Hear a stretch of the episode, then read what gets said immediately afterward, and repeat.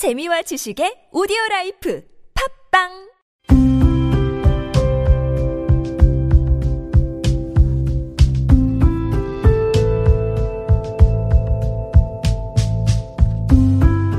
칼럼을 읽어드립니다.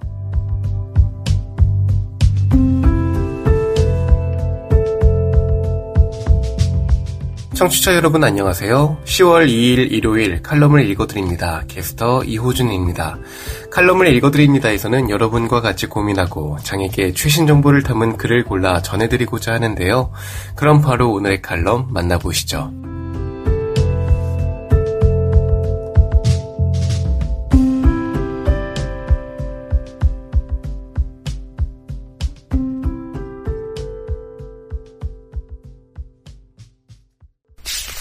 에이블 뉴스 포용하는 사회에 위한 디지털 권리 장전 되길 바라며 기고 김경식 최근 정부에서 대한민국 디지털 전략의 일환으로 정부 차원에서 이른바 디지털 권리 장전을 수립한다고 한다. 디지털 권리 장전이란 디지털을 누구나 누릴 수 있는 보편적 권리로 규정하는 걸로 디지털 접근성 확대나 격차 해소의 개념을 넘어 인간의 기본권으로서 디지털을 규정한다는 개념이다. 특히 생활과 산업, 재난 등의 분야에서 디지털을 적극 활용해 디지털 안전망을 구축하는 것을 목표로 하고 있는데 예를 들어 AI를 활용한 수입식품 검사나 스마트 안전장비 보급, 순찰 드론, 로봇을 이용한 화재 예방 등이다. 또 독거노인과 산모, 아동 등 건강관리 등 복지의 영역에도 디지털 기술을 도입하기로 한다는 내용이다.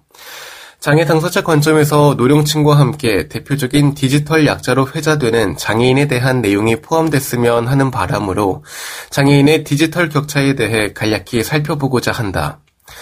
장애인 관련 법률 중 장애인의 정보 접근을 언급한 것은 장애인 복지법, 국가정보화 기본법, 도서관법, 장애인 차별금지법 등에 불과한 실정이다. 수치적으로 장애인의 디지털 격차 또는 정보화 수준을 가늠할 수 있는 지표로 매년 발표되는 한국정보화진흥원의 디지털 정보 격차 실태조사 보고서에 따르면 지난해 전체 인구의 디지털 정보화 수준을 100%로 했을 때 국내 장애인의 정보화 수준은 81%였다. 디지털 정보화 수준 측정 지표로 조사되고 있는 PC 보급률, 인터넷 회선 보급률, 스마트폰 보급률의 지표보다 무인화 또는 비대면 기기의 급격한 보급과 이용률 증가에 뒤따르는 부작용이 사회적인 이슈로 자주 논해지고 있다. 우리 생활에서 디지털 전환은 매우 빠르게 진행되고 있는데 말 한마디면 집안의 모든 전자제품을 제어할 수 있는 AI 스피커, 가게마다 설치된 키오스크 등은 이제 전혀 어색하거나 신기한 ICT 기술이 아니다. 사람 대신 기계를 대하는 것이 미숙한 이용자들은 첨단 기기 앞에서 무력감을 호소하곤 하는데 디지털 격차로 불리는 이 같은 문제는 특히 고령층, 장애인 등 디지털 취약계층을 중심으로 현대사회의 심각한 사회 문제로 대두되고 있다. 여기에 근래의 코로나19 팬데믹은 언택트 사회의 도래는 디지털 전환을 더욱 가속화하고 있는 실정이나 그 정도를 가늠할 수 없을 만큼 급속도로 변화를 거듭하고 있어 그 우려를 더하는 실정이다. 장애인, 노령층 등 일부 약자계층의 부적응 문제는 단순히 정보화 수준의 격차보다 현 시대의 디지털 사회로의 전환이 점차 빨라질 걸로 예상되면서 이로 인해 유발되는 소외 양상은 근래의 코로나19 팬데믹으로 인한 비대면 사회로의 급격한 전환이 이들의 디지털 고립 현상을 더욱 심화시킬 수 있다. 첨단 정보통신 기술의 활용이 보편화될수록 모든 사람이 차별 없이 혜택을 누리는데 관심을 쏟아야 한다. 언택트 시대의 장애 당사자에게 요구되는 것은 디지털 정보통신 기기에 접근하고 무인화를 비롯한 정보통신 기기를 이용하는 것과 이런 정보통신 기기로 획득한 정보를 활용하는 능력을 배양하는 당당한 디지털 권리 주체로의 자세 또한 요구되고 있다. 이를 통해 장애인이 소외되지 않는 언택트 시대를 위해 정보 접근권을 기본권으로 인정하는 사회 여건의 조성과 성숙이 절실하다.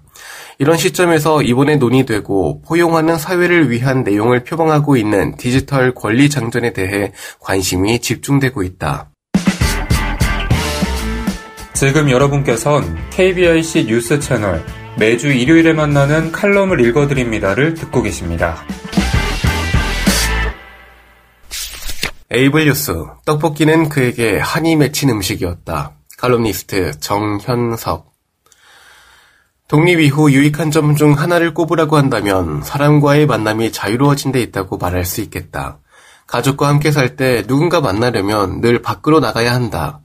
비장애인에게 외출은 집 근처에서 대중교통을 타고 나가 원하는 곳에서 볼일을 보고 들어오는 것인데 그에 비해 비장애인의 외출은 장애인 콜택시를 요청해야 하고 이동에 불편함이 없는 장소에서 만나야 하며 건물 안에 화장실이 있는지도 살펴야 하기에 외출 한번 하고 나면 적어도 반나절이 소비되는 경우가 적지 않았다.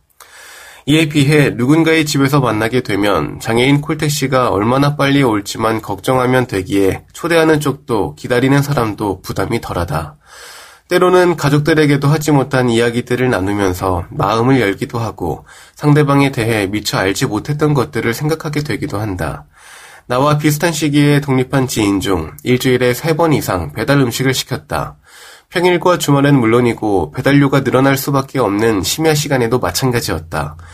주거급여로 받는 비용과 직장에서 일하고 받는 급여로 늘 빠듯하다고 노래를 부르면서도 마찬가지였다.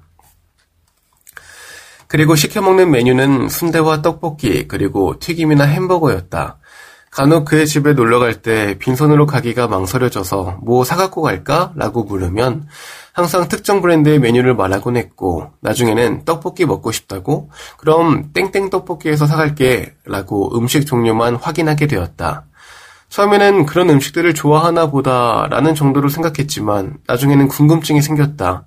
독립 이전에는 생각지 못했던 관리비와 월세, 그리고 휴지, 수건 및 세탁에 필요한 각종 소모품들만 구입하더라도 수중에 남는 돈이 많지 않은데 배달 음식을 자주 시켜 먹어서 부담은 없을까? 아니면 무슨 사연이 있을까? 여러 가지 생각들이 들었다.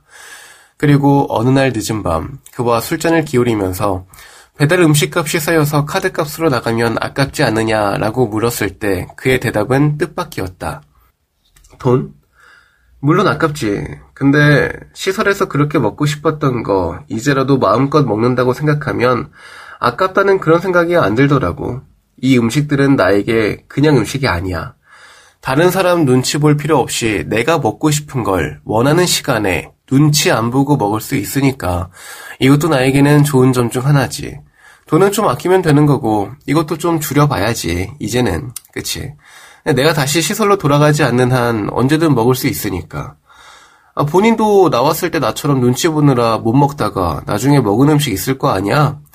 난 처음에는 시설에 살 때 버릇이 나와가지고 뭐 하나 주문할 때도 허락받고 주문해야 하나 고민 좀 했다. 그 말을 들은 순간 오래전 돌아가신 외할머니와 나눴던 대화들이 생각났다.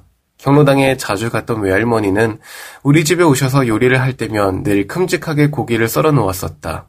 때로는 고기 조각이 커서 제대로 씹지도 못했을 때 왜 이렇게 크게 썰었냐고 외할머니에게 물으면 돌아오는 대답은 늘 똑같았다. 경로당에서는 사람이 많으니까 국 같은 걸 끓여도 얄팍한 고기 두세 점 넣고 끝이야. 우리 외손자 외손녀 있을 때 고기 좀 배부르게 먹어보려고 했지. 많은 인원의 얄팍한 고기 몇 점. 경로당에서만 해당되는 말은 아니었을 거다. 아무리 시설에서 특식으로 피자나 떡볶이, 치킨 등을 먹을 수 있다고 해도 배부르게 먹는 게 아닌 그저 맛만 보는 수준이었을 것이고 그것들만 해도 수십 가지의 브랜드가 있는데 시설에서 생활하는 인원들이 자신이 선호하는 제품을 먹기는 사실상 불가능했을 것이다. 갑자기 아무 말도 할 수 없었다. 그에게 걱정을 빙자한 훈계를 한 것 같은 느낌이었다. 2000년대 후반 당시 사귀던 여자친구와 함께 어떤 시설에 갔다가 누군가가 피자를 시켜주면 담당 선생님에게 혼난다며 거부하는 생활인들의 모습을 보고 충격을 받은 적이 있다. 당시의 그 느낌을 그들은 왜 탈시설화를 원하는가 라는 제목으로 에이블 뉴스에 올렸던 적이 있는데 그로부터 10년 이상이 지난 후에도 먹고 싶은 것 하나 편하게 즐길 수 없는 시설의 생활은 크게 변하지 않은 듯 했다. 독립 후 배달 음식을 자주 먹느라 돈은 별로 없을지 모르겠지만 그것이 그에게 있어 꼭 나쁜 선택은 아닐 것 같았다. 어느 매장이 맛있고 서비스를 많이 주는지와 같은 기본적인 내용에서부터 배달앱을 사용하고 결제하는 방법과 쿠폰 이용하는 팁까지 시설에서는 누구도 알려주지 않았고 알 필요도 없었던 내용을 자동으로 배우게 되었으니까 말이다. 음식을 시켜 먹으며 자신이 원하는 매장에서 본인의 입맛에 맞는 음식을 찾는 방법을 알았다면 음식이 아닌 다른 영역에서도 스스로의 의견을 갖고 선택할 수 있는 곳이 많아질 거다. 물론 그 선택에 대한 책임은 본인의 몫이겠지만 독립 생활을 하고 있는 많은 장애인들이 그렇듯이 그 역시 그런 과정을 통해 시설이 아닌 지역사회에 좀 더 익숙해질 것으로 기대한다. 이렇게 배달 음식을 사이에 둔 만남은 적어도 한 가지를 깨닫게 해주었다. 시설에서 누군가에 의해 지시받는 삶은 장애인에게 득이 될 것이 없다는 것을.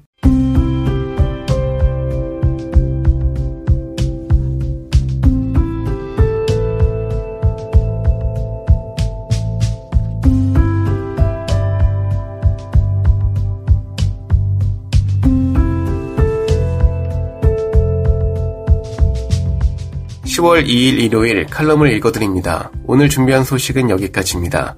지금까지 제작의 이창훈, 진행의 이호준이었습니다. 끝까지 청취해주셔서 고맙습니다.